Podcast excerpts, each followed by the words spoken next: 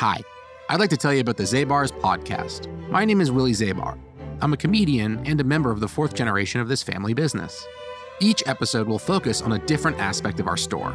We'll speak to employees like Bernardo Muniz, Been here 42 years. It's exciting. I find it more interesting than going to the Empire State Building. food and drink experts like coffee aficionado Erica Voni, So the Royal Blend I really loved. I was playing around with it a lot as espresso. It tasted great as a shot, but then it just rocked as a cappuccino. and family members like co owner Saul Zabar. How are you doing, people of the internet? You'll also hear previously unreleased stories about the history of our business.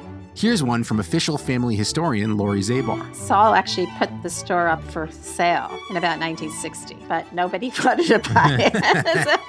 So join me as I learn about how this place came to be and what it's got going on these days. Available on zabars.com and wherever you get your podcasts.